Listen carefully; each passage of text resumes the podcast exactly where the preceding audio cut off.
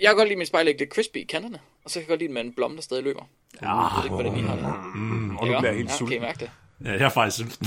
Nu får jeg lyst til æg. Gå lige og klemmer på en af hønsene. Jeg tror ikke, du hjælper, Mark. Ah, nu... Hvis man ryster en høne, ligger den så rør ikke.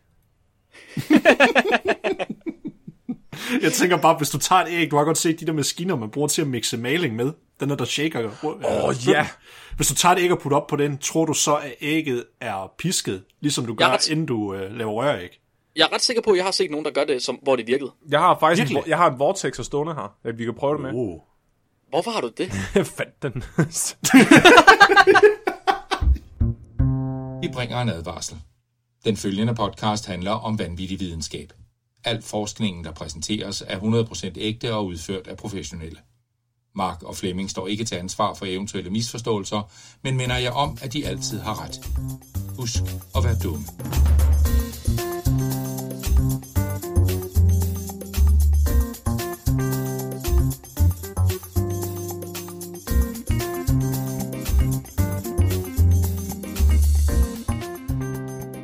Hej og velkommen til Spækbrættet, din bro til vanvittig videnskab. Jeg spiser rigtig mange æg, Mark Lyng. jeg, jeg, jeg har engang været et æg, Flemming. Og jeg er jeres amnuit, Nikolaj. Amnuit? Hvad fanden er det? Det finder jeg ud af senere. Uh. Nej, hvad? Du kan ikke bare komme så fremmed. Jo, jo, jo, jo, jo, jo, jo, jo. Amnuit? Yes. Det er, dagen, det er dagens ord. Amnoid. Det er fandme sejt. Velkommen til. Til dagens afsnit, der skal vi snakke om æg. Det er Flemmings næst yndlingsafsnit, det her. Ja, lige efter det, der Ja. handler om høns. Ja, det gik jeg næsten ud fra, at det var sådan, det var. Ja, jeg synes, det var en god idé. Jeg synes, vi skulle lave et afsnit om æg. Ja, det var nemlig os, der synes, vi skulle lave et afsnit om æg. Ja, det er meget... Det var os, der havde skrevet det ind på emnelisten. Altså, det er jo oplagt, når man har en videnskabspodcast og taler om æg i en time. Det, ja. Det, så det er spændende at se, om vi er færdige med kriterier, eller om øh, der er rent faktisk andet at snakke om. Det må vi jo se. Altså. Videnskaben om æg. Så Flemming, du, du lyder klar. Hvad skal du snakke om? Jeg skal snakke om æggeskaller.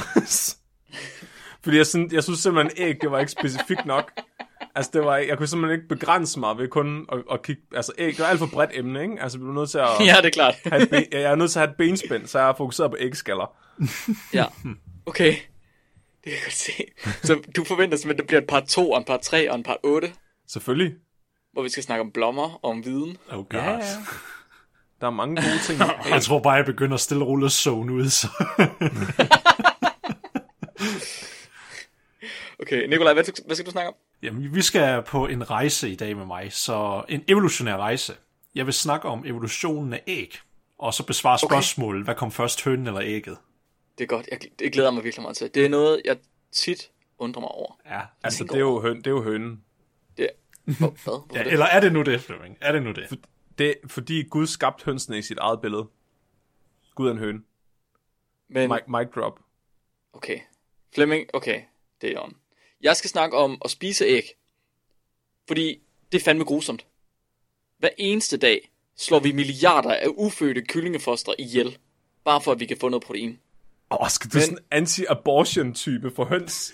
Det er lige præcis det, jeg skal, Flemming. Det er lige præcis det, jeg skal. Fordi jeg har løsningen. Jeg har måden, hvorpå mennesket kan blive ugrusomt. Hvorpå vi kan, vi kan for, vi, ja, hvor vi kan gøre op for alle vores forfædres sønder. Okay, det er noget af en påstand. Shit. Jeg har løsningen. Når er du blevet til LGBT-æg? Ja, ja, det, det er mig, der sørger for, at spækbrættet, de holder sig på et sobert niveau. At vi, alt, vi aldrig nogensinde trigger nogen. Mm, det er godt. Yes. Det, for det, den tør jeg ikke tage på mig. Nej, det tænker jeg næsten nok. Flemming, fortæl mig noget om æggeskaller. Der er måske nogen, der har bemærket, at vi snakker meget om høns på spækbrættet. Nej. Selvom spækbrættet er en øh, videnskabspodcast. Og det er jo lidt mærkeligt måske, fordi det er ikke alle, der kan forstå, hvorfor at I, I så gerne vil snakke om høns hele tiden. Det virker sådan lidt irrelevant på en eller anden måde for en videnskabspodcast at snakke så meget om høns. Men jeg kan så fortælle jer, at øh, i min verden, der er høns meget tæt linket med videnskab. Fordi det er simpelthen høns, der har vækket min, øh, min vidensbegær og min, mit ønske om at blive forsker. Det, hvordan det? Hvordan? Jeg forstår det ikke. Så vi skal helt, vi skal helt tilbage til min barndom på Tåsinge. Det tror jeg ikke på, du havde. Det kommer an på, hvad du definerer barndom som. og øh, der, havde jeg, der havde jeg også høns. Og de her høns, der konstaterede jeg ret hurtigt, at øh, der kommer faktisk æg ud af dem.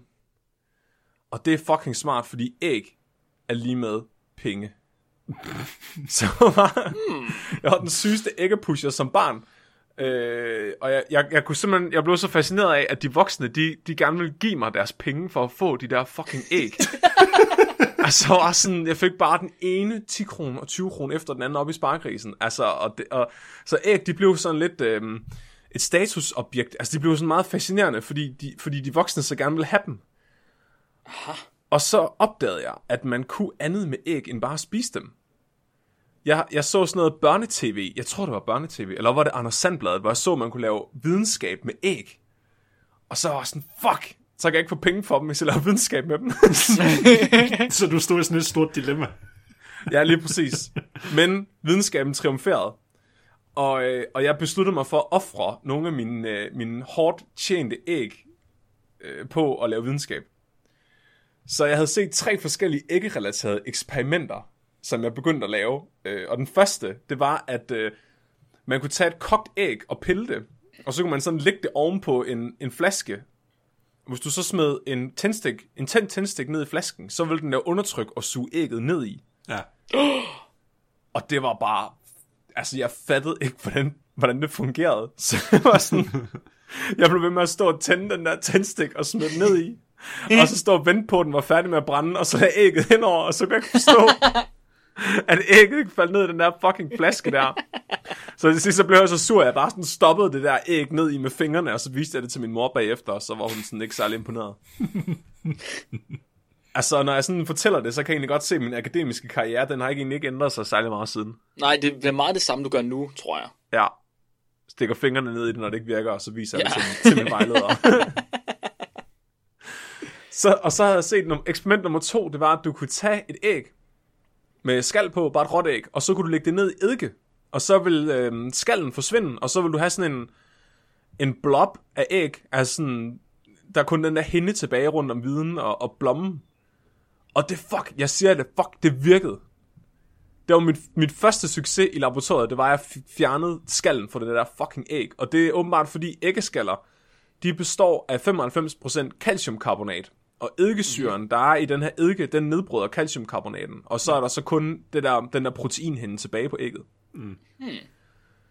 Og så kom den, den tredje af mine eksperimenter, og også det sidste. Og grund til, at det blev det sidste, det var, fordi det var sådan en stor fiasko. Og jeg, jeg lagde videnskaben fra mig fra den dag. Indtil jeg genoptog den senere, og det var, at jeg havde, jeg havde set, at æg, de var simpelthen så stærke, at man kunne stå ovenpå dem, uden det gik i stykker. Mhm. Så øh, jeg, øh, jeg tog en æggebakke frem med nogle æg i, og så, øh, så stillede, eller jeg, jeg fik en ven til at stille mig oven på æggene. Så stiller dig oven på æg. Ja, nej, stille sig oven på æggene. Det var ikke mig, der gjorde det. Og, og den her ven var ret tyk, øh, så, Ja. æg, så æggene de gik faktisk i stykker. Det var ikke dig, der gjorde det. Nej, nej, det var min ven. Det var din ven. Ja, for jeg havde venner, Den der... der- der var barn. Ja, klar. Så det der, det var, og det var så to ud af tre eksperimenter, der gik i stykker.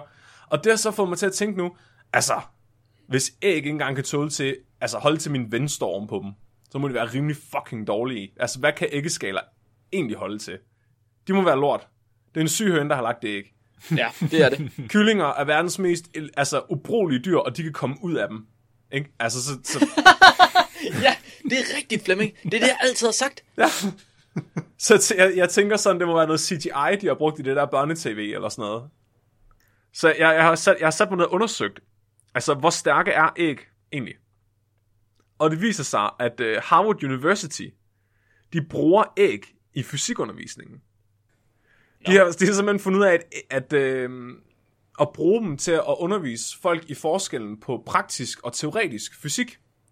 Fordi hvis at du prøver at regne ud, hvor stærkt et æg er, hvis du antager, at densiteten af æggeskallen er den samme som menneskeknogler, de er nogenlunde lavet det samme, Ja. Det er 170 gange 106 newton per kvadratmeter, hvis man skulle være interesseret. Antager, at øh, det er et stort æg med 4,5 cm i diameter, og tykkelsen på skallen den er 0,6 mm. Så kan man regne ud, at den kan tåle et tryk på 1,4 gange 104 newton per kvadratmeter. Hvilket svarer til, at nogen lagde 1360,7 kilo vægt oven på et æg. Og det går i stykker. Hvad? Ja, Hvad sagde du lige? Sagde du lige, den kan tolde, holde til over ton? ja. Så, så det, du fortæller mig, det er, hvis jeg tager min, min, pegefinger og min tommelfinger, og så holder på bunden og på toppen af ægget, så kan jeg ikke trykke det sammen. Ikke hvis du tager det på højkant. Nej, men altså, det er det, jeg mener på højkant, ja. Ja, ja. Så, så Øh, kan jeg ikke mose det selv. Ikke ifølge fysikkens verden. Altså, jeg begynder at fornemme en konspiration her, fordi min ven, han går jo tydeligvis heller ikke storm på æggene. Teoretisk set. Teoretisk set. Det viser sig, at, øh, at det faktisk heller ikke holder, når du bruger dem i praksis. Og det er der forskellen kommer ind på teoretisk og praktisk fysik. Fordi de har så opstillet et eksperiment, hvor de lægger vægte oven på æggene, blyvægte, indtil de springer. Og det viser sig, at æg kun kan tåle fucking 114 kilo, mand. Mø. Kan, what? Kan de tåle 114 kilo? ja, Mark, Hvor var- meget vejede du som barn? Det var ikke mig, det var min ven, Mark.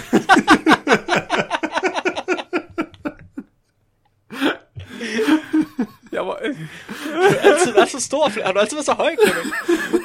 det var ikke mig, det var ikke... Det er jo sagen uvedkommende, hvor høj jeg var når det var min Jeg, jeg skulle sige, du, du, du har jo lavet en fejl i det forsøg, fordi var det kun ét æg, er, er din ven prøvet at stå ovenpå? Nej, det var en hel æggebak. Nå, okay. fordi Må du skal også jeg få lov fordele, du skal også fordele vægten jo, ud over det. Ja, det var nok det, han gjorde forkert. Men prøv lige at høre, så har de så teorien tager fejl med en faktor 10. Ja. Ja. Hvordan kan det være? Det lyder jo sindssygt. Prøv at, de, de fleste broer, bro, broer, broer og bygninger bliver jo beregnet bare med teoretisk fysik, right? Altså statik. Hvis de tager fejl med en faktor 10, så kan jeg sgu da godt forstå, at Twin Tower det faldt sammen. Ja, det var en god pointe. Det var også... Ja, men jeg tror... Ja, hvor det er ikke De der sådan. æggefysikere, der kom til at lave de, alle de bygninger, der styrter sammen. Men jeg tror også, det er sværere at, at, at beregne, når det er organisk materiale, fordi de der æggeskaller, de består jo af, altså, jeg tænker, der er meget variation i strukturen, og det er svært at regne på de der materialer, som sådan, på samme måde som beton. Altså, selvom du har densiteten, så er det jo ikke sikkert, at den er jævn og sådan noget. Okay, på den måde. Ja, så Ja. du tænker, at den er ikke ens hver gang. Nej, jeg, og tæ- det, og det, jeg tænker også, der må også være en lille smule variation indvendigt på skallen. At det laver et eller andet sammen med, med selve ja, æggeviden, eller noget, der støtter det, eller et eller andet. Men stadig, hvis jeg havde lavet en faktor 10 fejl i fysik i gymnasiet, så havde jeg fandme ikke fået 12. wow, hvad, hvad, det er ligesom det der med ølflaskerne, vi snakker om en gang. Med en tom Ja, ølflaske, øh, den smadrer faktisk senere end en fyldt ølflaske. Så måske er det fordi, at, at man skal puste æggene først, ligesom man gør til påske. og så kan de tåle 1360,7 kilo. Måske, måske er det ikke så højt for det. Ja, det tror jeg. Men det er sjovt, fordi men det er faktisk først for nylig, man har fundet ud af, hvorfor æggeskaller, de er så fucking robuste. Og det er åbenbart et spørgsmål. Jeg ved ikke, hvad der er, men nørder, de er åbenbart vildt fascineret af æg. altså, det, det er sådan et spørgsmål, der har plaget dem virkelig længe. Ja, der er et hold af tandlæger, ingeniører og forskere, som sammen endelig har fået, fundet ud af, hvad, en æg, hvad gør æggeskallen så stærk. Stop podcasten. Sagde du tandlæger? Ja. Jeg skulle også til at sige, det var godt, han separerede. Han sagde forsker, ingeniør og tandlæge. Fuck har tandlæger at lave i det der sammenligning? Hvad? Hvad Ja. sker der? Jeg, jeg ved det ikke, Mark. Ja, det må være fordi, der er, at vores tænder er lavet nogenlunde af det samme som æggeskal. men, men hvad? Det er fucked up. Der, Jeg ved, der- hvad en tand er lavet af, så nu kan jeg regne ud, hvad et æg kan holde til. Eller også omvendt. Nu ved jeg, hvad et æg kan holde til, så nu kan jeg gøre, hvad jeg vil med tænder. Og det, det lyder mere grotesk. Jeg har lavet den her nye bøjle ud af, af solidt bly. Du skal bare koble, koble et bilbatteri til den, inden du går i seng om aftenen, så bliver dine tænder lige på to dage. Det er sygt, der er forskningshold, som var ledt af, af Mark McGee fra... Ja, nej, nej, det er faktisk en legit forsker. Okay, trods alt. Mark McGee fra McGill University, han, øh, han, har, han har åbenbart virkelig meget prøvet at, at, at mikroskopere på æggeskaller. Og han har sagt, at det er næsten umuligt at få en æggeskal ind under et elektronmikroskop, så du kan kigge på det. Fordi du kan ikke skære dem i små skiver. Nå, Hvis du prøver at skære en æggeskal i, tynd, i tynde skiver, altså tynde nok til, at du kan kigge på dem i et elektronmikroskop, så går de i stykker. Det var lige indtil han fik fingre i en fucking ionstråle, som kunne skære æggeskallerne i mega tynde skiver, uden det gik i stykker. Jeg kan bare forestille mig, den ansøgning, han skulle skrive for at få fondmidler til det. Jamen, det, fuck, kunne I lige se, hvis Iron Man han havde brugt altså, sin formue på at skære æg i stykker, i stedet for at lave den der øh, dragt? I am Echo Man. Det er for de har købt en fucking ionstråle for at skære æggeskiver ud. Nogen ville skrive, altså tegne en pik på månen, andre de skal have æg i stykker. Ja, jeg ved ikke, hvad der sker. Det, har de aldrig hørt om æggedeler? Ej, det var selvfølgelig æggeskaller, det kan jeg godt se. Ja, det er det. Det er det, Mark. Meget avanceret æggedeler. Ja. De fandt, de fandt ud af, at, at det er mineralstrukturen, øh, som, som er i de her æg, de er åbenbart virkelig, virkelig tætte. Altså det her calciumkarbonat, det ligger i sådan nogle krystalstrukturer. Men de er også omgivet af et lag af proteiner, som giver dem ekstra styrke. Og grunden til, at kyllinger de kan komme ud af æggene, øh, selvom de er sådan nogle små tabere, det er, at øh, kal- altså, de, kalken på indersiden af skallen af ægget bliver brugt til at lave kyllingernes knogler. Så når kyllingerne de er færdigudviklet, så er skallen virkelig tynd. Mm. Wow. Det er virkelig underligt. Men, men yeah. alt, alt det her, det er jo meget fint, ikke? Men der er nogle, der er nogle wannabe-forskere, som har kigget på et æg i en fucking elektronmikroskop, ikke? Og der er nogle Harvard-fysikere, der påstår, at et æg yeah. kan klare 114 kilo, men det er jo tydeligvis ikke rigtigt, når min ven ikke kunne stå om på dem. Så jeg har fundet den ultimative test. Der er nogen, der har undersøgt, om man kunne sende rå æg ud i rummet, og så lade dem falde ned i jordens atmosfære og lande på jordens overflade med faldskærm. uden de går i stykker. De har øh, McKenna Nix øh, er en high school studerende, som gerne vil vide det her, og han har kontaktet Earth to Sky Calculus, som er en forening, der sender alt muligt crap op i rummet og lader det styrte ned igen, og så tjener de penge på at sælge det. What? Ja, så du kan købe, du kan købe alle mulige ting på deres gift shop, øh, som har været ude i rummet og ned igen. Han, han fik dem simpelthen til at tage en æggebakke med to æg i, og de er ikke fra burhøns, noterer de i uh, artiklen. Og så har de sendt dem med en værballon hele vejen op i rummet, altså ud af jordens atmosfære i 34 km højde. Så højt op, at den her ballon, den simpelthen er sprunget, og så er æggene faldet ned igen fra rummet. Det, åh, Hold det. det er, ja, hvad tror jeg, der skete? Hvad tror jeg, der... hvad tror jeg, der skete med de her æg, da de landede med faldskærmen?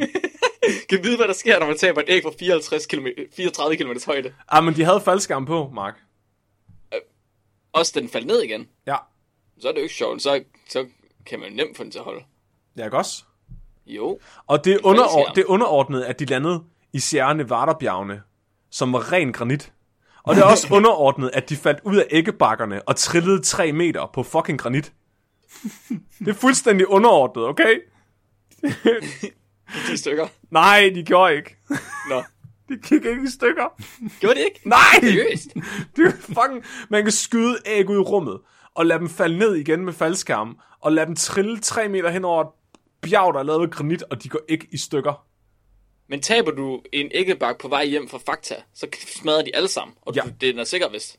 Eller hvis, hvis et barn står ovenpå dem, går de også i stykker. Et meget lille barn, var Flemming. Ja. Et meget lille barn. Jeg siger bare, jeg ved ikke, jeg havde, det havde jeg ikke regnet med. Og det, det er sjovt, fordi så, jeg tror, min konklusion på det her, det er, at det er en syg høne, der har lagt det æg, min ven stod på. et eller andet siger mig, et eller andet siger mig, det er dig selv, der har stået. Ja. Så har du holdt ægget, så det stod på højkant, og så har du sluppet ægget, og så har du stillet dig på den bagefter. så, den, så den er nødt at vælte. Og du har set mig alt for meget i laboratoriet.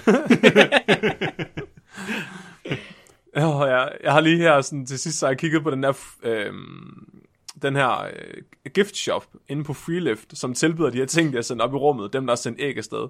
Og de blærer sig altså med at sige, at det er de første, der har sendt rå æg ud i rummet. Men det ved vi, det ved spækbrætterlytter, det passer ikke. Fordi en del af hønserumræset, det var at sætte øh, rå æg ud i rummet, og se om man kunne råbe dem ud i en rummaskine. Oh Ja, yeah. ja, det er rigtigt, ja. ja. Fuck ja. De, Men øh, det er, ja. Nå, undskyld. Det, øh, det er lidt sjovt, at de ligesom... Så grunden til, at de tager faldskærm på, det er, fordi de gerne vil have, at de overlever går ud fra, at de ikke går i stykker. Øh, ja, fordi ellers så... Så kan de ikke sælge dem, går ud fra. Nå, æggene. Jamen, det var, ikke, det Ja. var bare et eksperiment. Det var ikke for at sælge dem. Men altså, hvis du putter faldskærm på, så er det jo klart, at de ikke går i stykker. Jamen, de, det er en lille faldskærm. Ja, Der er der find... Der er, øh, en, de har gjort det med et GoPro-kamera på æggene. Det er smadret op inde på vores Discord-server. Det går fandme stærkt. Men der smadrer den da. Nej, den falder bare ud af holderen. Man ser ikke, hvad der sker med den. Nå, jeg synes, man kunne se blommen, der røg ud. Jamen, det er heller ikke den launch. Det er ikke den launch. Nå, okay. Det ikke... Nå, men uanset, så øhm, det er jo fordi, at der er det der fysik leg eksperiment konkurrence ting, som Mark Rober har været en del af og har lavet rigtig meget. Hvor det gælder om at se, øh, hvem der kan sørge for, at et æg, det holder sig, du ved, fast. når man kaster det ud fra en bro eller sådan noget. Nå, for at se, om det ikke går i stykker. Ja, så må, man, så må man købe ting ind for en dollar, og så skal man se, om man kan gøre sådan, den ikke går i stykker. Mhm. Mm-hmm. Og der siger de altid faldskærm. Faldskærm, faldskærm, faldskærm. Nå, Så snart du laver en faldskærm, så er dit æg sikkert. er det rigtigt? Ja, basically. Så, så, så snart du kan sørge for, at den ikke kan hvad det, falde hurtigere end faldskærm, når den falder, så er du basically sikker. Så kan du gøre alt muligt mærkeligt med ballonger rundt om, og der er nogen, der prøver at putte den ind i en Pringles øh, hvad hedder det, dåse. Jeg ved ikke lige, hvorfor de tror, det virker. Så jeg var, Men- ikke, jeg var ikke noget tyk barn alligevel. Hva- Hvad? Det var bare fordi, der puttet faldskærmen på. det var slet ikke mig. Jeg tror helt, det er bare en undskyldning for, at du kan ja, bearbejde et eller andet traume, du har fra barndommen. Det lyder sådan. Det var meget traumatisk at se min ven knuste det ikke under sine fødder. Ja, din ven. Jamen, jeg ved ikke. Altså, den der Freelift Shop, de øh, tilbyder alle mulige ting på deres gift shop. De har sendt ud i rummet og tilbage, og de har et GoPro-kamera på værballongen, så man kan se et billede af tingen i rummet. Og, og så øh, får du tingen sammen med det her billede. Der er blandt andet øh, ringen fra Ringens Herre. En hammer. ja. Hvor det er Thors hammer. Nej, nej, bare en helt almindelig hammer. Hvis der havde stået nogen under den. ja. Den jo faldskærm på, Mark. Hvorfor tænker man ikke på det? Det er egentlig en god pointe. Prøv at forestille dig at være på tur med dine forældre ude i sådan vandre eller et eller andet, og så falder der bare en, en hammer med faldskærm ud på rummet i hovedet, slår din familie ihjel. Jeg, tæ- jeg tænker mere, det er jo sådan, religioner de opstår. Hvis det var faldskærmen ikke har virket, den bare faldt ned i Amazonasjunglen i en eller anden stamme eller noget. Åh, oh, shit. har bare, har bare set det som et tegn. Hammerguden. Han slår... De guderne har givet os denne gave og slået Henning ihjel. Det er et tegn. Vi Det skal, slå, Thor er. vi skal slå alle, der hedder Henning ihjel med den her hammer. For at gøre guderne glade. Men du kan også, ja. Og de er faktisk ikke så dyre. Det er sådan 100-120 dollars-agtigt for de her ting. Der er også nogle af de ting, de ikke har kunne komme af med. De er så sat ned med discount til 50 dollars. Det er blandt andet en julekugle, der forestiller et toilet. Men de, de tilbyder en unik service, der gør, at I kan sende ting ud i rummet og få et billede med dem, og så få tingene tilbage igen. Hvad koster det? Det koster mellem 500 og 1000 dollars, mener jeg. Det er jo ikke galt. Nej, altså, hvad vil I gerne have sendt ud i rummet og taget et billede af? Jeg, jeg, jeg, jeg tror slet ikke, det, det er spørgsmål. Jeg tror, det er et ledende spørgsmål, om du er allerede i gang med at spare sammen, Flemming. Kan jeg. Jeg ved godt, hvad jeg bestemmer. Kom, hvad? Jeg skal se, om Flemming han overlever af at komme ned i den her faldskærm. Wow! Jeg tænker, hvis Flemming, det må være sådan en sammenligning. Hvis ægget overlever, men Flemming ikke gør, så må det være, fordi ægget er stærkest. ja, wow. Siger du, at jeg er svagere end et æg? ja. Det tænker jeg. Kan I, kan I finde 114 kilo i blyvægte? Så kan vi, kan vi undersøge det. Og så læg dem oven på dit hoved, eller hvad? Hvordan ved du, at han vejede lige præcis 114 kilo? Nå, nej, det var ikke min ven. Det var, Nå, øh, okay. det var Howard Nå, nej, det var nettet, det er rigtigt. Nå, mm, mm, ja.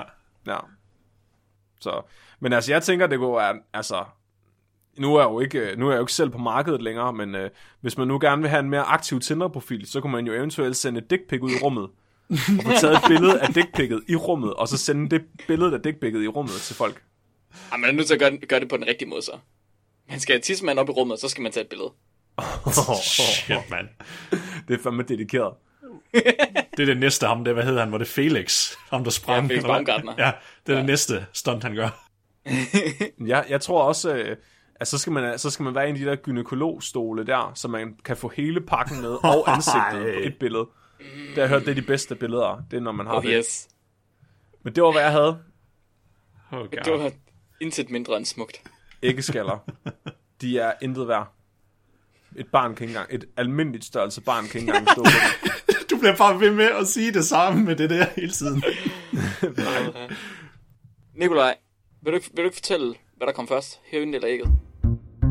Jeg vil besvare det store spørgsmål. Hvad kom først, høn og ægget? Det er sådan... Har, I- har I skænket den tanke, egentlig? Jeg tror. Det var hønnen. Må man godt sige nej? ja. Det, det er måske det, jeg har tænkt allermindst over i hele mit liv. Hvad? Come on, Mark. Mark, det er jo et vigtigt Hvorfor- spørgsmål. Hvor, hvorfor? Hønnen kom skal- først. Hvorfor, hvorfor er det vigtigt? Fordi det, det, fordi det tiltaler den, den, the human condition, Mark. Jeg forstår det ikke. Jeg forstår ikke, hvorfor jeg skal vide det. Det er jo et filosofisk spørgsmål, der indeholder høns. ja. Du sagde det lige, det er et filosofisk spørgsmål. Ergo, jeg er ikke interesseret. Men det er med høns. shit. True. Det gør det lidt bedre, Men- hvad ender havde, havde jeg gjort noget. Hønnen kom først, for ellers så var der ikke nogen, der kunne lægge ægget. Punktum. Og nu, og nu her, nu vil jeg så bruge de næste par minutter på at bevise, hvor, hvor gruelig fejl Flemming tager igen. Igen. Så, for at kunne besvare det spørgsmål her, så bliver vi nødt til at tage en mere videnskabelig tilgang til det, i stedet for filosofisk og yada Ja, yada. tak. Endelig. Så nu skal vi have nogle hårde facts på bordet i hvert fald. Så jeg vil bede jer to om, at vi skal på en rejse sammen tilbage i tiden. Så nu skal jeg gøre min bedste Carl Sagan impersonation igen. Så vi skal millions and millions years ago. Skal vi tilbage nu. Så vi skal faktisk helt tilbage til det, der hedder den øh, devorianske periode. Så faktisk tre, cirka 370 millioner år siden. Og det var faktisk lige her på den periode, hvor nogle af de første øh, landdyr, de kom øh, op på landjorden. Og det var så dyr, som der så har skeletter ligesom os. Så, øhm, fordi før dem, der var der allerede insekter og lignende, der havde beboet jorden. Men det, her, det var de første sådan, øh, af vores forfædre, der kommer på land. Og det er dem, der som der hedder tetrapoder. Og det betyder så, at de er firelemmede. Så mm. vi er teknisk set også tetrapoder, alle sammen. Så det har fire lem, lem, lemmer? Ja, ja, Det kunne halvt så godt, som det kunne være. ja. Mark, Mark vil gerne have 8, så. Ja. så han er en oktapod, vil Mark gerne være. og, og de her første landdyr, det var så faktisk en form for amfibielignende væsener. Fordi de kom jo oprindeligt fra havet, fra, fra lungefisk for eksempel, så de var tilpasset til, at de kunne godt komme op på land i et lille stykke tid, men så skulle de hele tiden være i nærheden af en form for vand, for at kunne holde sig selv fugtig. Men de skulle jo også lægge deres æg, og deres æg, de havde et, ja, et design, der, der var karakteristisk ved, at du har selve fosteret, og så er det bare omringet af en form for sådan en gelémasse. Og det er nogle af de tidligste æg, der har eksisteret. Så sådan en fiskeæg, eller sådan ligesom hvis du ser på øh, frøer i dag, det er faktisk sådan en form for æg. Så de skal hele tiden være i vand, ellers så tør de ud. Oh, det er nederen. Ja, og det gjorde så også, at de var lidt begrænset til, hvor meget de kunne sprede sig rundt omkring på jorden. Så de var en succesfuld organisme. De spredte sig over det hele, men det kunne godt være lidt bedre, det design her. Prøv lige at tænke på, hvis mennesker fik børn på den måde. At man bare sådan skider en budding ud, og så ligger der sådan en baby inde i den der budding og gror. Nej, nej, nej, det er værre endnu, Flemming. Hunden skider æggene ud, og så han, når det er sexetime, så spider han bare sin sperm over æggene. Ej, Åh. ej, ej, prøv at tænke på, hvis man blev gravid ved at komme på sin baby. Det er, Ej. prøv lige at tænke på, Ej, det er den Ej, ultimative er at spille kiks-konkurrence. Hvem skal være far til barnet? ej. God. Stop. Den, den, der kommer først, er den biologiske far, og så den anden skal opfostre det. det er de ultimative stakes. Oh God. Jeg tror også, er der ikke et Futurama-afsnit også med det, hvor Fry han skal ned, og så finder han en eller anden øh, havfru. Og så når de skal have Åh. tid til at have sex sammen, så siger hun så bare, okay, jeg er klar, så fjerner hun lanet fra sengen, og så ligger æggene der bare, så siger hun bare, just do your thing, og så går hun. Åh. Nå, men som sagt, så de her tidlige amfibier, de, de var lidt begrænsede med, at de kun skulle leve i nærheden af vand. Men så hvis vi går lidt længere frem i tiden, så til cirka 340 millioner år siden, så skal vi til det, der hedder den sene Carboniferous period. Og den har vi før været inde på i spækbrættet. Det, perioden den hedder det, fordi det faktisk er størstedelen af al vores kul, det kommer fra. Fordi der var simpelthen så, øh, så mange skove, som, og de kunne ikke blive nedbrudt, når træerne de væltede. Og det er faktisk her den periode her, hvor uh, at der kommer en helt ny evolutionær egenskab, som der ikke var set før. Som der er de første sande æg, som vi kender. Og de organismer, de hedder det, som jeg sagde i, i introen, am- ammonionitter. Nej, ammonionitter. Og det, og det betyder sådan set bare, at det er, um, fak- faktisk er vi alle sammen amnioider. Vi mennesker pattedyr, vi er også amnioider. Mm. Selvom sådan det lyder mærkeligt, men det er fordi, de er kategoriseret sådan så, at du har et form for et æg, eller i hvert fald en fostertilstand, hvor der er ligesom en membran, der holder fostervand, der ligner inde i det. Ved os, eller ved, så ved kvinder, at der har de det oppe i livmoderen. Men ved reptiler og lignende, der har de det så i en æggeform, hvor hele fosteret ligger i stedet for. Og det her, det var så en fantastisk evolutionær egenskab at have, fordi nu havde de jo en egenskab til, at de, at æggene, de tørte ikke længere ud, hvis de blev lagt på land. Fordi nu var, nu var al væsken, de havde behov for, det var i ægget, samtidig med alt det næring, de skulle have. For eksempel en form for en blomme jo. Og det, det er faktisk det blommes funktion, det er. Det er ligesom at feede øh, fosteret ind i ægget. Det er madpakken. Det er det. Der er alt, hvad den har brug for. Er der en blomme i alle æg? Ja. Altså ikke alle hønseæg, alle dyreæg. Ja, det vil jeg, ja, det er jeg ret sikker på. Er det? Ja, en form for det i hvert fald. Huh. Interessant. Der skulle gerne være alt, hvad de har brug for, for at kunne vokse op. Man kan lave mayonnaise ud af alle æg. Ja, det er jo det. Ja. Det er smart. Kan man lave mayonnaise ud af menneskeæg? Menneskeæg har vel ikke blommer, fordi vi fodrer dem, vi siger jeg, de dejlige kvinder, der nogle gange fodrer børnene, de fodrer dem hele tiden. Men er det ikke det, der kommer ud? Er det ikke den døde moderkage? At, wow, wow, jeg ved ingenting om øh, kvindelig anatomi. Det er så forvirrende, er det, det, hele. ikke, er det ikke moderkande? Det er ikke der, hvor de har ligget inde i, siger jeg uden. Jeg, prøver, jeg, vil ønske, jeg vil ønske, det bare var ligesom i Futurama. At hun trækker dynen væk, og så er der en budding, og så gør man lige det, man skal, og så er det det. Det er meget mindre forvirrende, meget mindre kompliceret. Okay, okay, okay, okay, okay, okay, okay. Navlestrengen indeholder en navlesnorvene og to arterier. Navlesnorvenen transporterer ilt og næringsrigt blod fra moderkagen til barnet. Så, det, så moderkagen er sådan en madpakke ting. Ja. Ja, ja, okay, okay, okay. Og Og det- og det, det- er og- blommen. Moderkagen ja. er blommen. Og det er også derfor, at, um, at pattedyr, vi også hører ind under ammonioid-kategorien, teknisk set. Okay. Men ja, så det var jo, altså, det gjorde virkelig, at de fik altså sådan high edge, at de begyndte at få de her æg. Og det, det, de er teknisk set også de første reptiler på det tidspunkt. Og det var faktisk smart, de fik det, for ikke bare kunne de begynde at dominere landjorden, men det var også samtidig, hvor uh, uh, hele verdenen, altså alle kontinenterne, var ved at blive samlet til det, der hedder Pangea. Så sådan et superkontinent, hvor alle landmasser er samlet.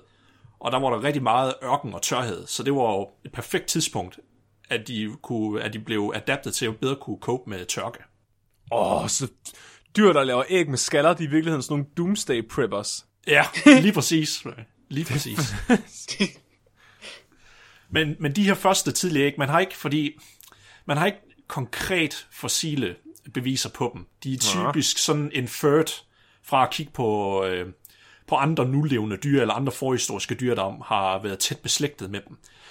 Så man er rimelig sikker på, at, æg, at de første tidlige æg, de har ikke haft sådan en hård skal, hvor det er calciumkarbonat, som vi ser med hønseæg.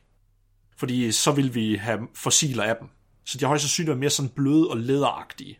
Men det har stadigvæk fungeret som en barriere, hvor der oh. stadigvæk kunne komme øh, luft ind og ilt, for eksempel. Men de holdt øh, meget af det udefrakommende væk alligevel fra fosteret. Så nok være sådan et blødt sådan gummiboldsæg, kunne jeg forestille mig nok. Det lyder virkelig et læderæg. Det er virkelig forstyrrende. ja. Men er der ikke noget, man godt selv kan lave det? At de, man godt kan gøre det ved at putte i noget?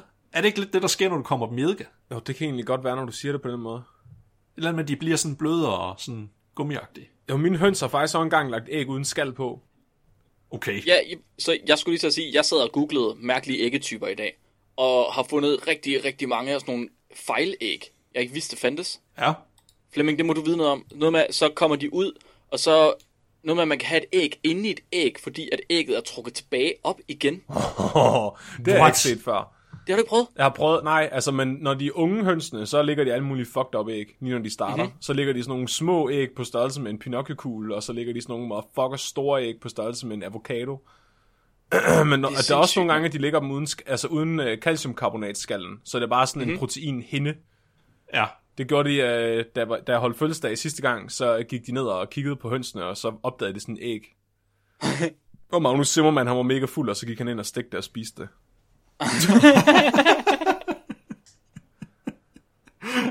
Meget vigtigt. Ja. Jeg har også set, at man kan få nogle med haler på. Hvad? Ja, der er nogle af æggene, hvor de har sådan, altså nærmest en, altså en hale, det ligner sådan en lort, eller en tissemand, der sidder på ægget, hvor skallen simpelthen er blevet kommet ud til sådan en udvækstning, og så er der noget hinde nede for enden og noget. Det ser mega fucked up ud. Hvad har du googlet? Sådan en haleæg. Ja, hvad har jeg googlet? Ej, hvor er de klamme. Behøver ikke se mit, uh, min søgehistorik. Ja, de der, de der rynkede æg, dem får jeg også nogle gange.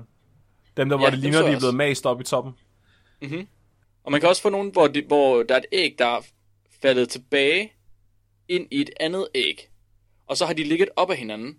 Og når de har ligget op ad hinanden, så har de, får de som flad side, okay. har jeg også set. Er, er det det samme, der sker, hvis det er, du har sådan en æg, hvor der er dobbeltblomme miser, eller hvad? Nej, så æg, hvor der er blom- det er fordi, der er to, simpelthen to blommer. Så blommerne, de kommer op til den der reproduktionstrakt, som Flemming han kaldte det. Mm. Ja. Så de falder også ned, og hvis der, der kan godt falde en for meget ned. Ah, Man kan da have trippelblommer. nice. Det har jeg Ja, prøvet. Vi, vi skal have du? nogle høns, Ja. der bare har det permanent. Sejt. Ja, Ja, Trippelblomme det er en god høns. idé. Ja, Det kom i gang. Flemming. Undskyld, jeg gør, det- jeg gør det nu. Nå.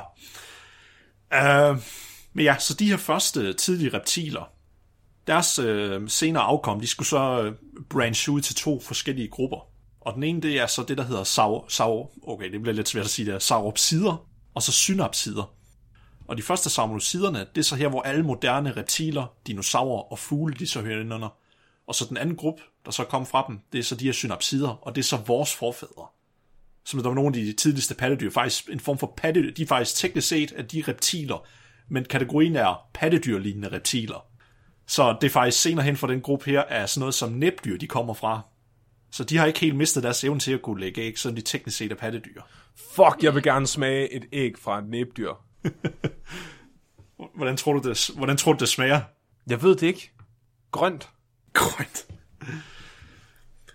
Og så som sagt for de her sauropsider, der sagde jeg jo, det var dinosaurer jo, der kom fra dem. Og de var så karakteriseret ved, at de begyndte faktisk at inkorporere calciumkarbonat, fordi det er sådan et mineral, det er næsten alt sted i naturen, så hvorfor ikke bare, så naturen fandt endelig en måde på at bruge det i materiale. Og så begyndte de stille og roligt at udvikle sig til at få det skaller, som vi kender i dag.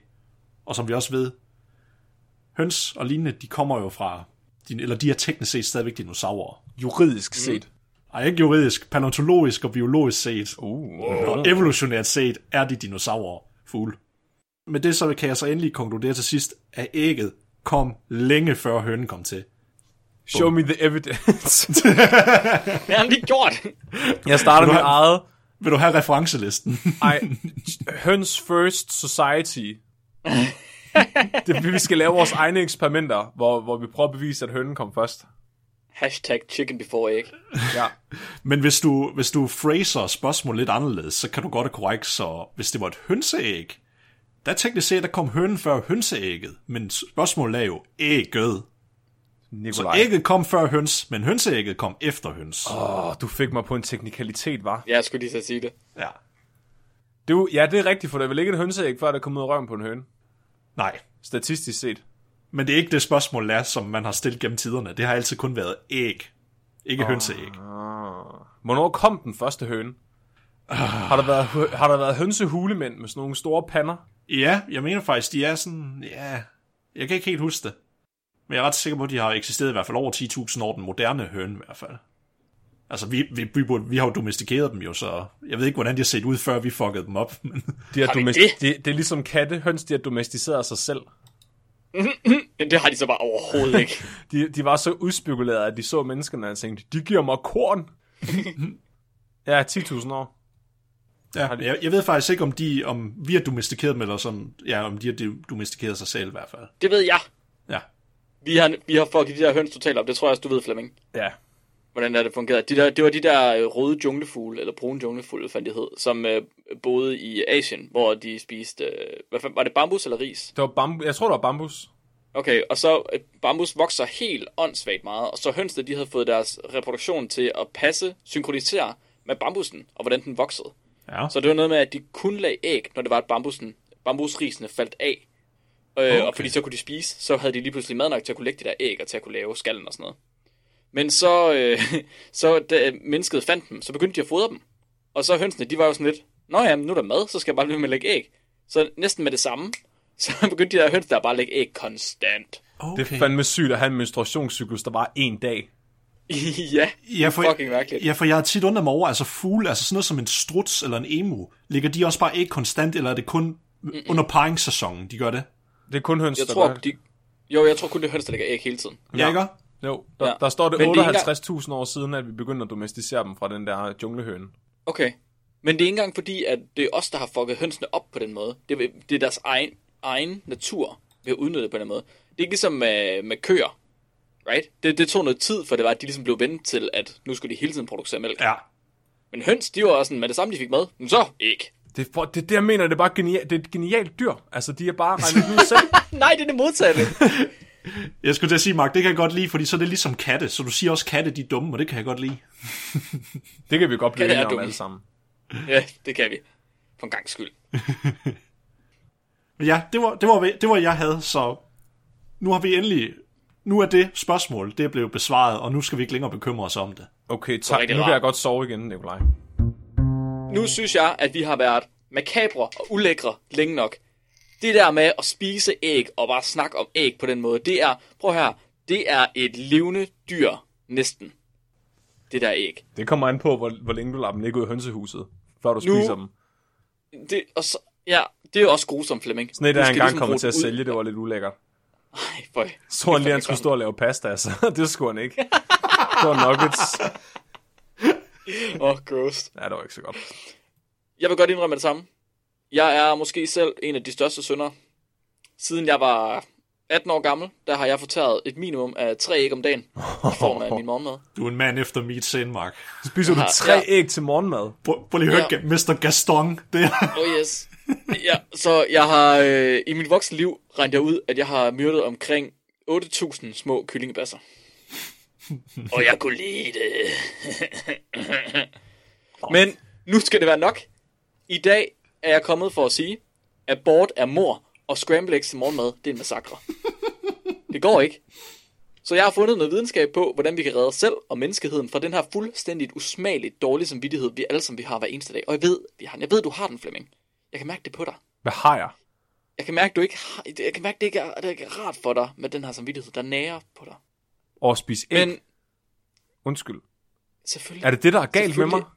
Ja, Der, der er jo Du ingen er grund blevet- til at gå så meget terapi, hvis det bare er derfor. du er blevet decideret uempatisk menneske af at spise æg, Flemming. Giv dem seriemord, der spiser- spiser flere æg end andre mennesker. ja, det tror jeg. Bare sådan Ted Bundy, han spiser en æggekage, inden han tog afsted hver eneste gang. nej, jeg skulle da sige, at det var kun æg. Han spiste kun æg. Ja, kun æg. Men så inden jeg lige kommer med den her løsning her, så synes jeg, at vi skal kigge lidt nærmere på det her mor. Fordi vi er jo trods alt videnskabsmænd. Så altså, hvad er detaljerne bag? Vi er nødt til at finde ud af, hvad fanden er detaljerne bag vores mor? Hvordan er det lige, vi myrder de her små hønsebibber? Flemming og Nikolaj, fortæl mig jeres yndlingsret med æg, så skal jeg beskrive i detaljer for jer, hvordan I myrder de her ufødte kebabruller. Vil du starte, Flemming? Nej. Flemming? Jeg er ikke klar til at tale om det, Nikolaj. Nå, okay. Har du lige, har du lige suget på din e-cigaret? Nej. Kæft, mand. Nu har jeg. Jeg tror, at Flemming har et andet problem. et nikotinproblem. Nikolaj, du starter. Okay. Hmm, yndlingsret med æg. Oh, amen, altså, jeg kan allerede sige fra starten af, at det er en af de ting, jeg aldrig nogensinde vil give op. Hvis jeg skulle blive, vegan, ja, hvis jeg skulle blive vegansk, det kan jeg ikke leve uden æg. Det er fantastisk. Man slår bare nogle meget bedre prutter, efter man har spist æg. Det gør du også. Ja, okay, okay. Tæller det, hvis det ikke er en ret, men det er tilbehør til en ret, tæller det? Mm-hmm. Banæs sauce. Den er god. Åh, det, nu bliver det jo meget sværere. nu skal jeg have lang, nu skal jeg have meget mere tid til at tænke over det her. Ej, nu kommer du simpelthen. Okay, Kan du okay, ikke bare, okay. ja, kan du ikke bare sige mayonnaise? Hvis det er mine egne æg, ikke? Fordi mine æg, Ja. ja. de er fucking gode. Altså, det er sådan, blommen, den er sådan foruroligende orange. Så er det sådan en, øh, en æggemad med, med hjemmelavet mayo og purløg. ikke Det rejer? er, Nej, nej, nej, nej, nej, purløg. Okay. de er virkelig smukke gutter. Det er rart. Jeg skal, jeg skal fortælle jer, hvad der sker, når det er, vi varmer æg op. Så øh, jeg vil gerne have taget med om at piske æg og om at emulgere æg, men det er, det er simpelthen for makabert, synes jeg. Altså, det, det er for meget. Jeg kan ikke, jeg kan ikke, nej. Men, så, æg, de er vanvittigt komplekse. Og de virker dumt. De virker jo simple, right? Der er en blomme, der svømmer rundt ind i noget snot, ind i en æggeskal. Men så simpelt er det bare slet, slet ikke. Æg, de indeholder et ultrakomplekst netværk af fedt, og protein og vandmolekyler, og det ændrer sig markant alt efter, hvordan de bliver behandlet. Så den mest interessante type af molekyler i æg, det er proteiner. Vi har snakket en del om proteiner før, og de fleste de er nok klar over i en bredere forstand, hvad proteiner de er. Det er noget, vi skal æde, fordi så laver vi muskler. Men hvad mange de nok ikke er klar over, det er, hvor mange forskellige fysiske og kemiske mekanismer, der foregår inde i hvert enkelt protein. Ind i noget, som der er milliarder af i hver eneste milliliter af æg. Så man kan tænke på de her proteiner som lange kæder af sådan nogle magnetiske led. De magnetiske led, de tiltrækker eller frastøder hinanden, baseret på deres kemi. Oh, jeg har meget mere lyst til at spise æg, efter du sammenligner det med magneter. Magnet-æg. Det er det eneste, jeg elsker lige så meget som høns, det er magneter. Åh, oh, shit, mand. Så ledene, de kan være magnetiske, men man kan også binde dem sammen på et kryds og tværs, og så gøre kæden rundt og krølle den sammen. Og det er faktisk det, man kalder det mest energetisk favorable. Så det er den, oftest den måde, man finder proteinerne på. Så en kæde der er krøllet sammen, hulter til buller. Fuldstændig ligesom øh, et par hovedtelefoner, der er ligget i lommen. Ja, det var lige præcis det billede, jeg faktisk havde i mit hoved. Ja, det er faktisk samme princip. Det er nemlig entropi, men det tager vi en anden dag. Det har vi ikke tid til i dag. Mm. Så når proteinerne de folder sammen på den her måde, så fungerer de alle sammen, hver især, som magneter. Og de her magneter de har alle sammen en negativ pol på ydersiden. Og det betyder, at de her krøllet sammen kæder, de frastøder hinanden, fordi minus mod minus, det går fra hinanden. Det går ikke. Og det er derfor ikke videre og ikke blommer, de er flydende. Det er fordi, at proteinerne de kan bevæge sig mere frit imellem hinanden, fordi de frastøder hinanden. Simpelthen. Huh. Og hvad sker der så, når vi begynder at myrde de her big gain foods? Lad, lad os tage, nu tager vi et spejlæg, fordi jeg kan godt lide spejlæg. Øh, jeg ved godt, vi sagde banæssauce. Den, øh, det er cirka det samme, der sker, så det gør faktisk ikke noget. Jeg kan godt lide min spejlæg, det er crispy i kanterne, og så kan jeg godt lide med en blomme, der stadig løber. Ja, Jeg ved ikke, hvordan I har det. Og nu bliver jeg helt ja, sulten. kan I mærke det? ja, jeg er faktisk... Nu får jeg lyst til æg. Gå lige og klemmer på en af hønsene. jeg tror ikke, du hjælper, Mark. Ah, nu. Hvis man ryster en høne, ligger den så rør ikke. Jeg tænker bare, hvis du tager et æg, du har godt set de der maskiner, man bruger til at mixe maling med. Den der, der shaker. Åh, Åh, ja. Hvis du tager et æg og putter op på den, tror du så, at ægget er pisket, ligesom du gør, ret- inden du øh, laver røræg? Jeg er ret sikker på, at jeg har set nogen, der gør det, som, hvor det virkede. Jeg har faktisk en, jeg har en vortex at stående her, at vi kan prøve det med. Oh. Hvorfor har du det? Jeg fandt den. Okay. Jeg fandt den. ja. Okay, vi skal videre. Vi skal, vi skal høre mit spejlæg for helvede. Ja, ja, undskyld. Så- undskyld. Mit spejlæg, det skal være crispy i kanterne. Så jeg klikker det ud på en varm pande med varm olie. Og det gør jeg først og fremmest, fordi olie, det kan blive varmere end vand, før det begynder at koge. Så nogle olie, de koger helt op ved, først ved 300 grader Celsius. Og med det samme ægget, det rører den her varme olie, så begynder ledene inde i vores proteinkæder, de begynder at hoppe rundt. Fuldstændig vanvittigt. Så voldsomt, at, ledene, at bindingerne mellem ledene, de bliver brudt. Mm. Så kæden, i stedet for at være krøllet sammen, så folder den sig simpelthen ud af sig selv. Og når kæden den folder sig ud, så bliver det der positive indre, den havde, det bliver frigivet, så den kan interagere med andre proteiner. Så lige pludselig, så i stedet for kun at være negativ overalt, så er den både positiv og negativ. Og så i stedet for, at vi har magnetiske proteiner, der afskyer hinanden, så begynder de at finde sammen og holde fast i hinanden. Det er i virkeligheden meget smukt. Og så bevæger det sig ikke lige så frit, og så derfor så begynder ægget at blive fast.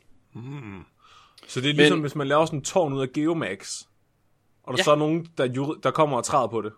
Ja, basically. Så er det ikke et tårn mere. Nej, Så er det bare... så er det, så er det en måtte. Okay.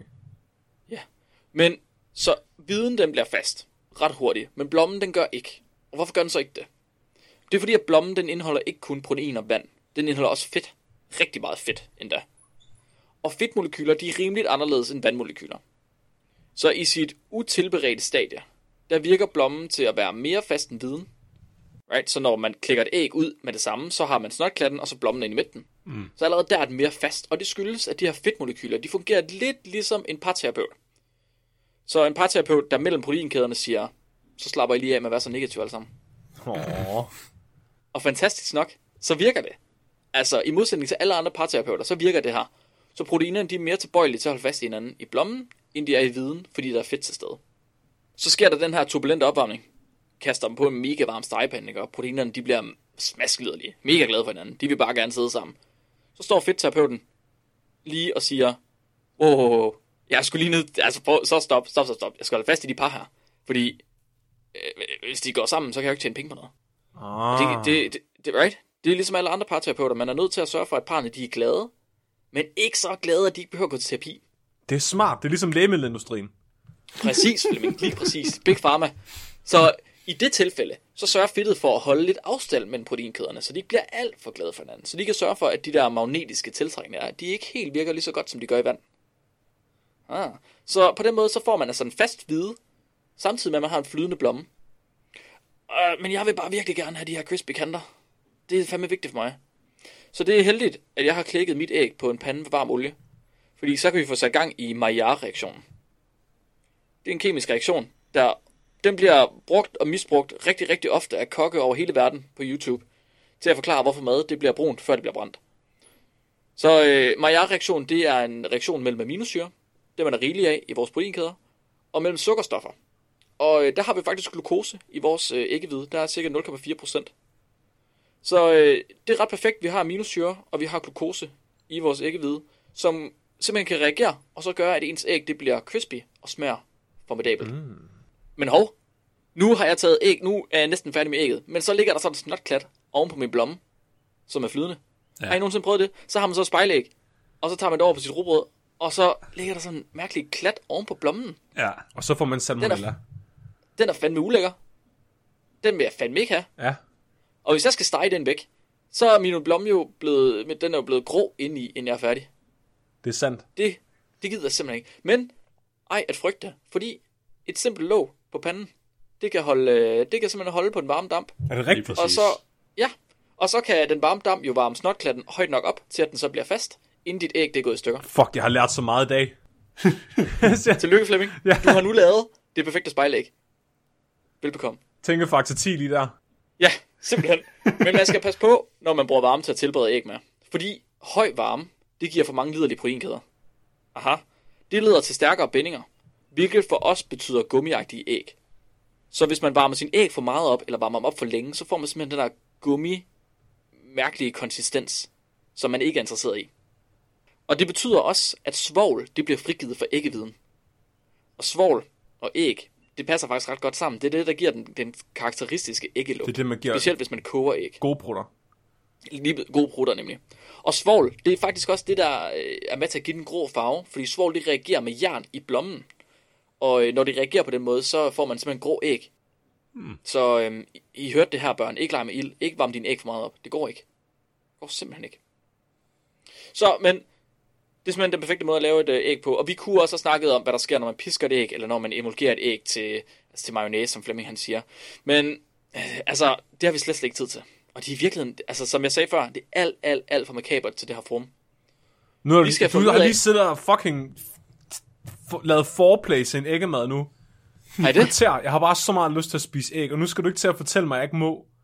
Altså, den skal lige på et stykke ristet rugbrød med en, bare lige en, en kant af smør eller mayonnaise, oh. og så noget purløg og en radisser. Mm, Flemming, det Du får mig siger, det den, mig den helt mad har jeg aldrig hørt om. Den mad har jeg aldrig hørt om. Men okay. Hvad? Men det går ikke. Vi skal, det kan vi ikke gøre. Vi skal have fundet ud af, hvordan man gør op for menneskets tidligere fejltagelser, for de forgangne generationers kriminalitet, for mors ikke-kage vi er, og ved I hvad? Vi er simpelthen så heldige, at Gregory Weiss og hans hold tilbage i 2015 udviklede en helt ny revolutionær metode. En metode, der kunne være med til at spare verden for flere milliarder dollars hvert eneste år. En metode, der kunne effektivisere vores produktion af insulin, af gummi, af mælkeerstatning til allergiske spædbørn. En metode til at ukoge et æg. Uko. Helvede skal ikke længere manifestere sig på jordens overflade, når hønsene de tager over ved dommedag. Fremtidige generationer, de bliver skånet for forfædrenes synder. Vi skal redde alle kogte æg, vi overhovedet kan. Løbe ud på restauranter og rive æggemaden ud af hænderne på folk. Tror du, hvis du har lavet en æggemad ud af den, og så øh, du gør den ikke kogt længere og putter den under en høne, kommer der så en virkelig, virkelig fucked up kylling ud? Ja, der er ikke, det er simpelthen sådan, det fungerer. Men du skal lige komme ud af ægget først. Okay. Extra people! Syng halleluja, folk. Vi skal redde æggene fra deres dommedag. Gregory og hans kolleger, de har brugt en ultra speciel vortexter. En centrifuge nærmest. Og det her har de brugt til at dreje glasrør 5.000 omgange i minuttet i en 45 graders vinkel. Nej. Det er smart. Når en væske den bliver drejet så hurtigt ved den vinkel, så lægger det sig op ad glasvæggen i sådan en mikrometer tynd film. Og det skaber simpelthen en form for stress mellem molekyler. Det er noget, man kalder for shear stress. Og det her shear stress, det er simpelthen så kraftfuldt, at det kan folde proteiner sammen igen, efter at de har foldet sig ud. Så efter vores kæder, de er blevet til en helt lige streng, så kan shear stress være med til at krølle det sammen igen til den rigtige form. Så hvis fedt, det er en parterapeut, så er shear stress den bedste ven, som ens partner er utro med. Hvad? Hvad? Ja, den sørger for at holde afstand mellem molekylerne, eller mellem øh, proteinerne igen. Det er fucked up. Så, så Gregory og hans hold, de tog noget ikke ved. Så kogte de det. Heat treated at 90 degrees Celsius for 20 minutes, kalder de det. Det er det, jeg kalder for kogt æg. Ja. Og så svingede de det rundt, så hurtigt de kunne. Så, så ru- drej rundt for helvede, Kenneth. Kom så. det skal du stærkt nu. Jeg, jeg satte ham bare i en kontorstol, og så gav jeg ham ægget. eller Hurtigt, Henning. Jeg kan godt holde til det, jeg falder ikke af. Og så ender bare med, at han bare kaster op på ægget i stedet for. Så der er rundt, rundt og rundt og rundt og rundt kørte med Kenneth i to og et halvt minut. Og så blev det fandme til ukogt æggehvide igen. What? ja. Men det har man sgu da altid hørt, at man kan ikke... Ja, du kan ikke uncook en æg, altså. Den er kraftet et god nok, de har gjort det. De har brugt det her stykke udstyr, som er milliarder af kroner værd, til at omkoge et æg. Og jeg synes, det er den bedste måde, man, det er det bedste, man overhovedet kan bruge den til. Vi skal redde æggene. Åh, det overgår, Men- men, det overgår faktisk at bruge en ionstråle til at lave mikroskopi på æggeskaller. ja, Det gør det faktisk. Men, men, men okay, fordi jeg har mange spørgsmål lige nu, Mark. Åh, oh, kom med dem alle sammen. Ligner det stadigvæk, hvad det var før, inden det blev tilberedt? Ja, så nu, jeg har skrevet lidt ned med småt. Ja. Fordi de her mennesker, der har lavet det her eksperiment, de er jo molekylærbiologer. Og øh, vi molekylærbiologer, vi er ikke så gode til at gøre ting i praksis. Og du ved, vi er ikke så gode til at lave ting, som ligner virkeligheden. Så det, de i virkeligheden havde gjort, det var, at de havde opløst den her kogte æggehvide i urinstof. Ja. Det er noget, man, det er noget, man gør inden for det der proteinværk. Ja. Men det betyder også, at øh, proteinerne de ikke længere er decideret æggehvide. Yes. Ja, det er opløst det til ukendelighed. Så man kan faktisk ikke se forskel på kogte og ukogte æggehvide proteiner med det blinde øje. Eller blotte øje. What? Man kan slet ikke med det blinde øje. Med det blinde øje. Ja, så det de gjorde i stedet, det var, at de undersøgte proteinernes enzymatiske aktivitet. Så ligesom at proteiner i vaskepulver, det har en enzymatisk aktivitet, så har æggehvide protein også en enzymatisk aktivitet. Og den kan man simpelthen man kan måle på den. Ja. Så man kan måle, hvor meget aktivitet de har. Og øh, det var så ved at måle på aktiviteten af de her enzymer, at de kunne, gens, de kunne se, at de kunne genskabe proteiners aktivitet efter en tur i den her hønsekarusel. Okay, ja. Ja, Ja, så de får dem til at... Fordi det er jo den tilstand, det er i, som det tekniske term er, at de er denatureret jo. Når de sådan er foldet ud og lignende. Ja, Og så præcis. de, ja, så de fik dem faktisk til at folde tilbage til den der klumpform, hvor de er mere stabile, hvor de har deres funktion. Præcis, ja. præcis. Det var det, jeg mente med, at øh, hvad hedder, det her shear stress, det fungerer som øh, altså, den utro ven. Ja, Ja, fordi at det holder afstand mellem proteinerne. Tror I, at folk, der er døde i en brand, hvis man bare s- s- ryster dem og svinger dem virkelig voldsomt, at de så bliver levende igen? er det, er det ikke det, de gjorde tilbage i 50'erne med hysteriske kvinder også, Flemming? Jeg forestiller mig, Var det ikke jeg der, forestiller mig at alle brandmandshold, de skal have Gundar, som kan komme ud og så tage fat i folk i arme og ben, og så bare dreje rundt.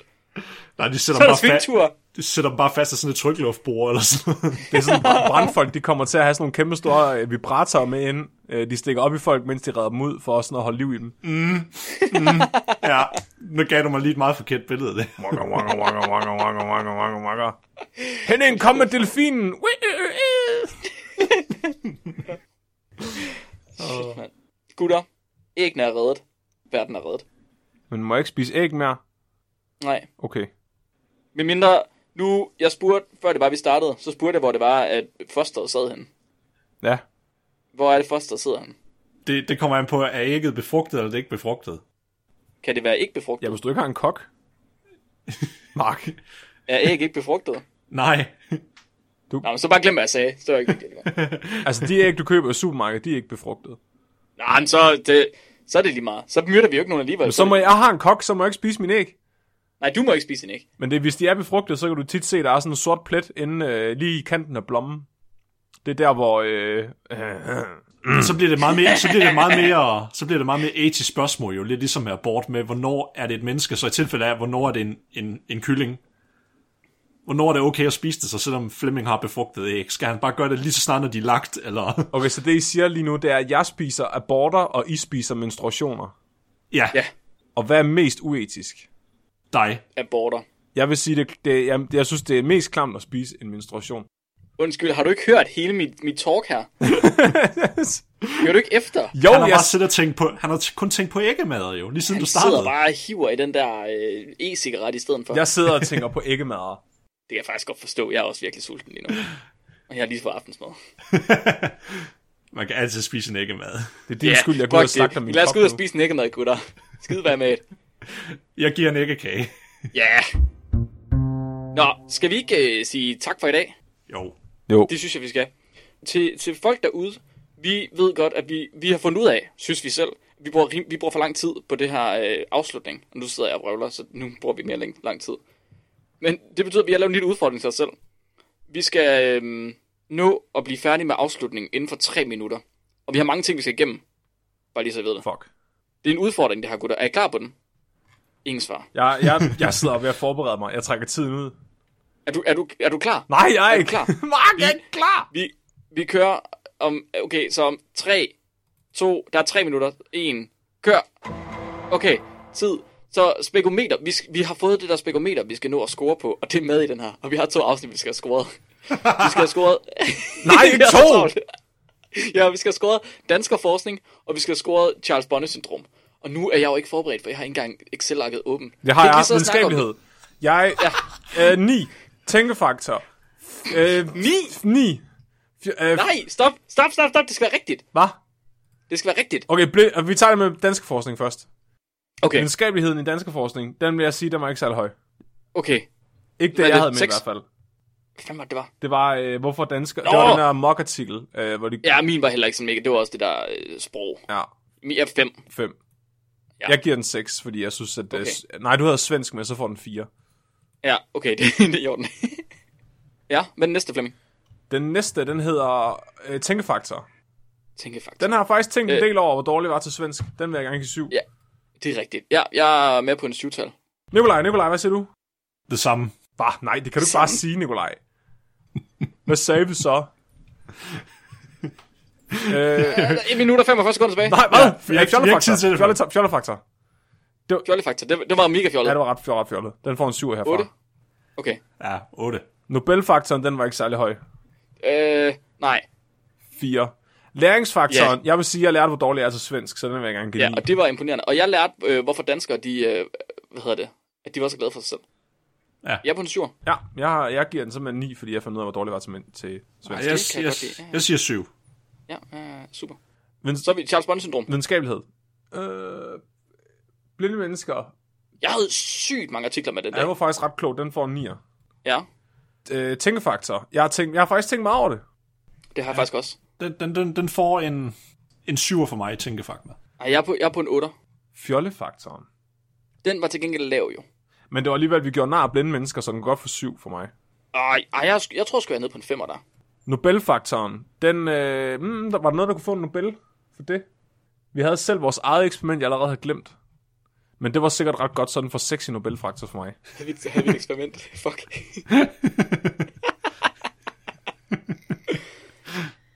var det det, Flemming? Nej, vi mangler læringsfaktoren i, øh, den- i blinde. Jamen, den, den får en solid 8. Ja. Ja. Jeg, jeg vidste ikke så meget om det der syndrom overhovedet. Nej, det, det er en 9'er. Den får en 9'er af mig. Kæft, men nu begynder folk jeg- at sige, at jeg er hypo- en hypocrite ja. Okay. Så hvad er scoren på dem? Kan du se det, Flemming? Nej, nej, tiden er gået! Tiden er gået! Hvor er vi dårlige? Lad være at klippe det her ud, Nikolaj. Bare sæt den forfra, Mark. Tre minutter Jeg giver, igen. jeg giver tre minutter mere. Ja.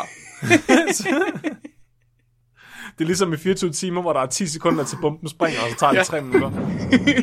Ja, selvom vi lige har 5 minutter scene. Åh, oh, fuck. Hvad blev scoren, Flemming? Det er da ikke regnet ud. Det, kan, den ikke, gør den ikke det selv? Nej, den gør ikke. For helvede! Den, jeg har fået. Bare sig noget. 9.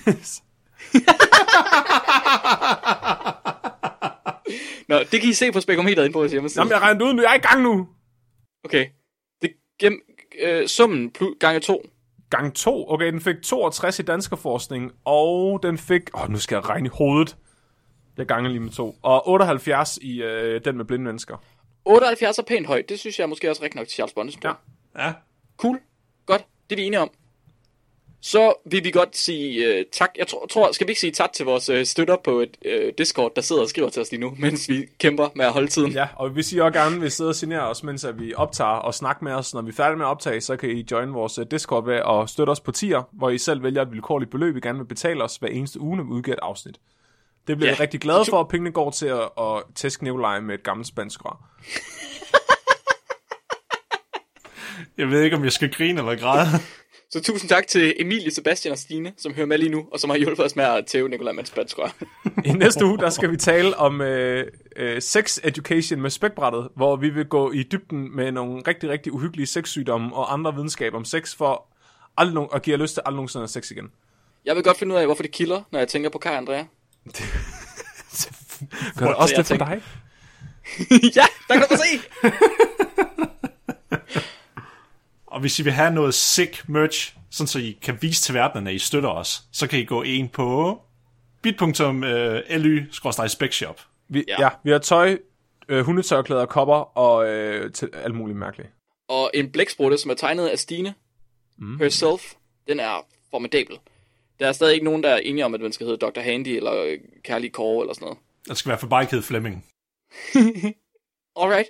Er vi nået til dagens Ja. dyrfakt? ja. Hvor lang tid er vi tilbage? Hvad? øh, 27 sekunder. Okay. Det er ret perfekt. Vi gør sådan der. Dagens dyrfakt. Et æg, der bliver lagt uden blumme, bliver kaldt et brudæg. en brudæg. Mit navn er Mark. Mit navn er Flemming. Og mit navn er Nikolaj. I har lyttet til Spækbrættet. Husk at være dumme.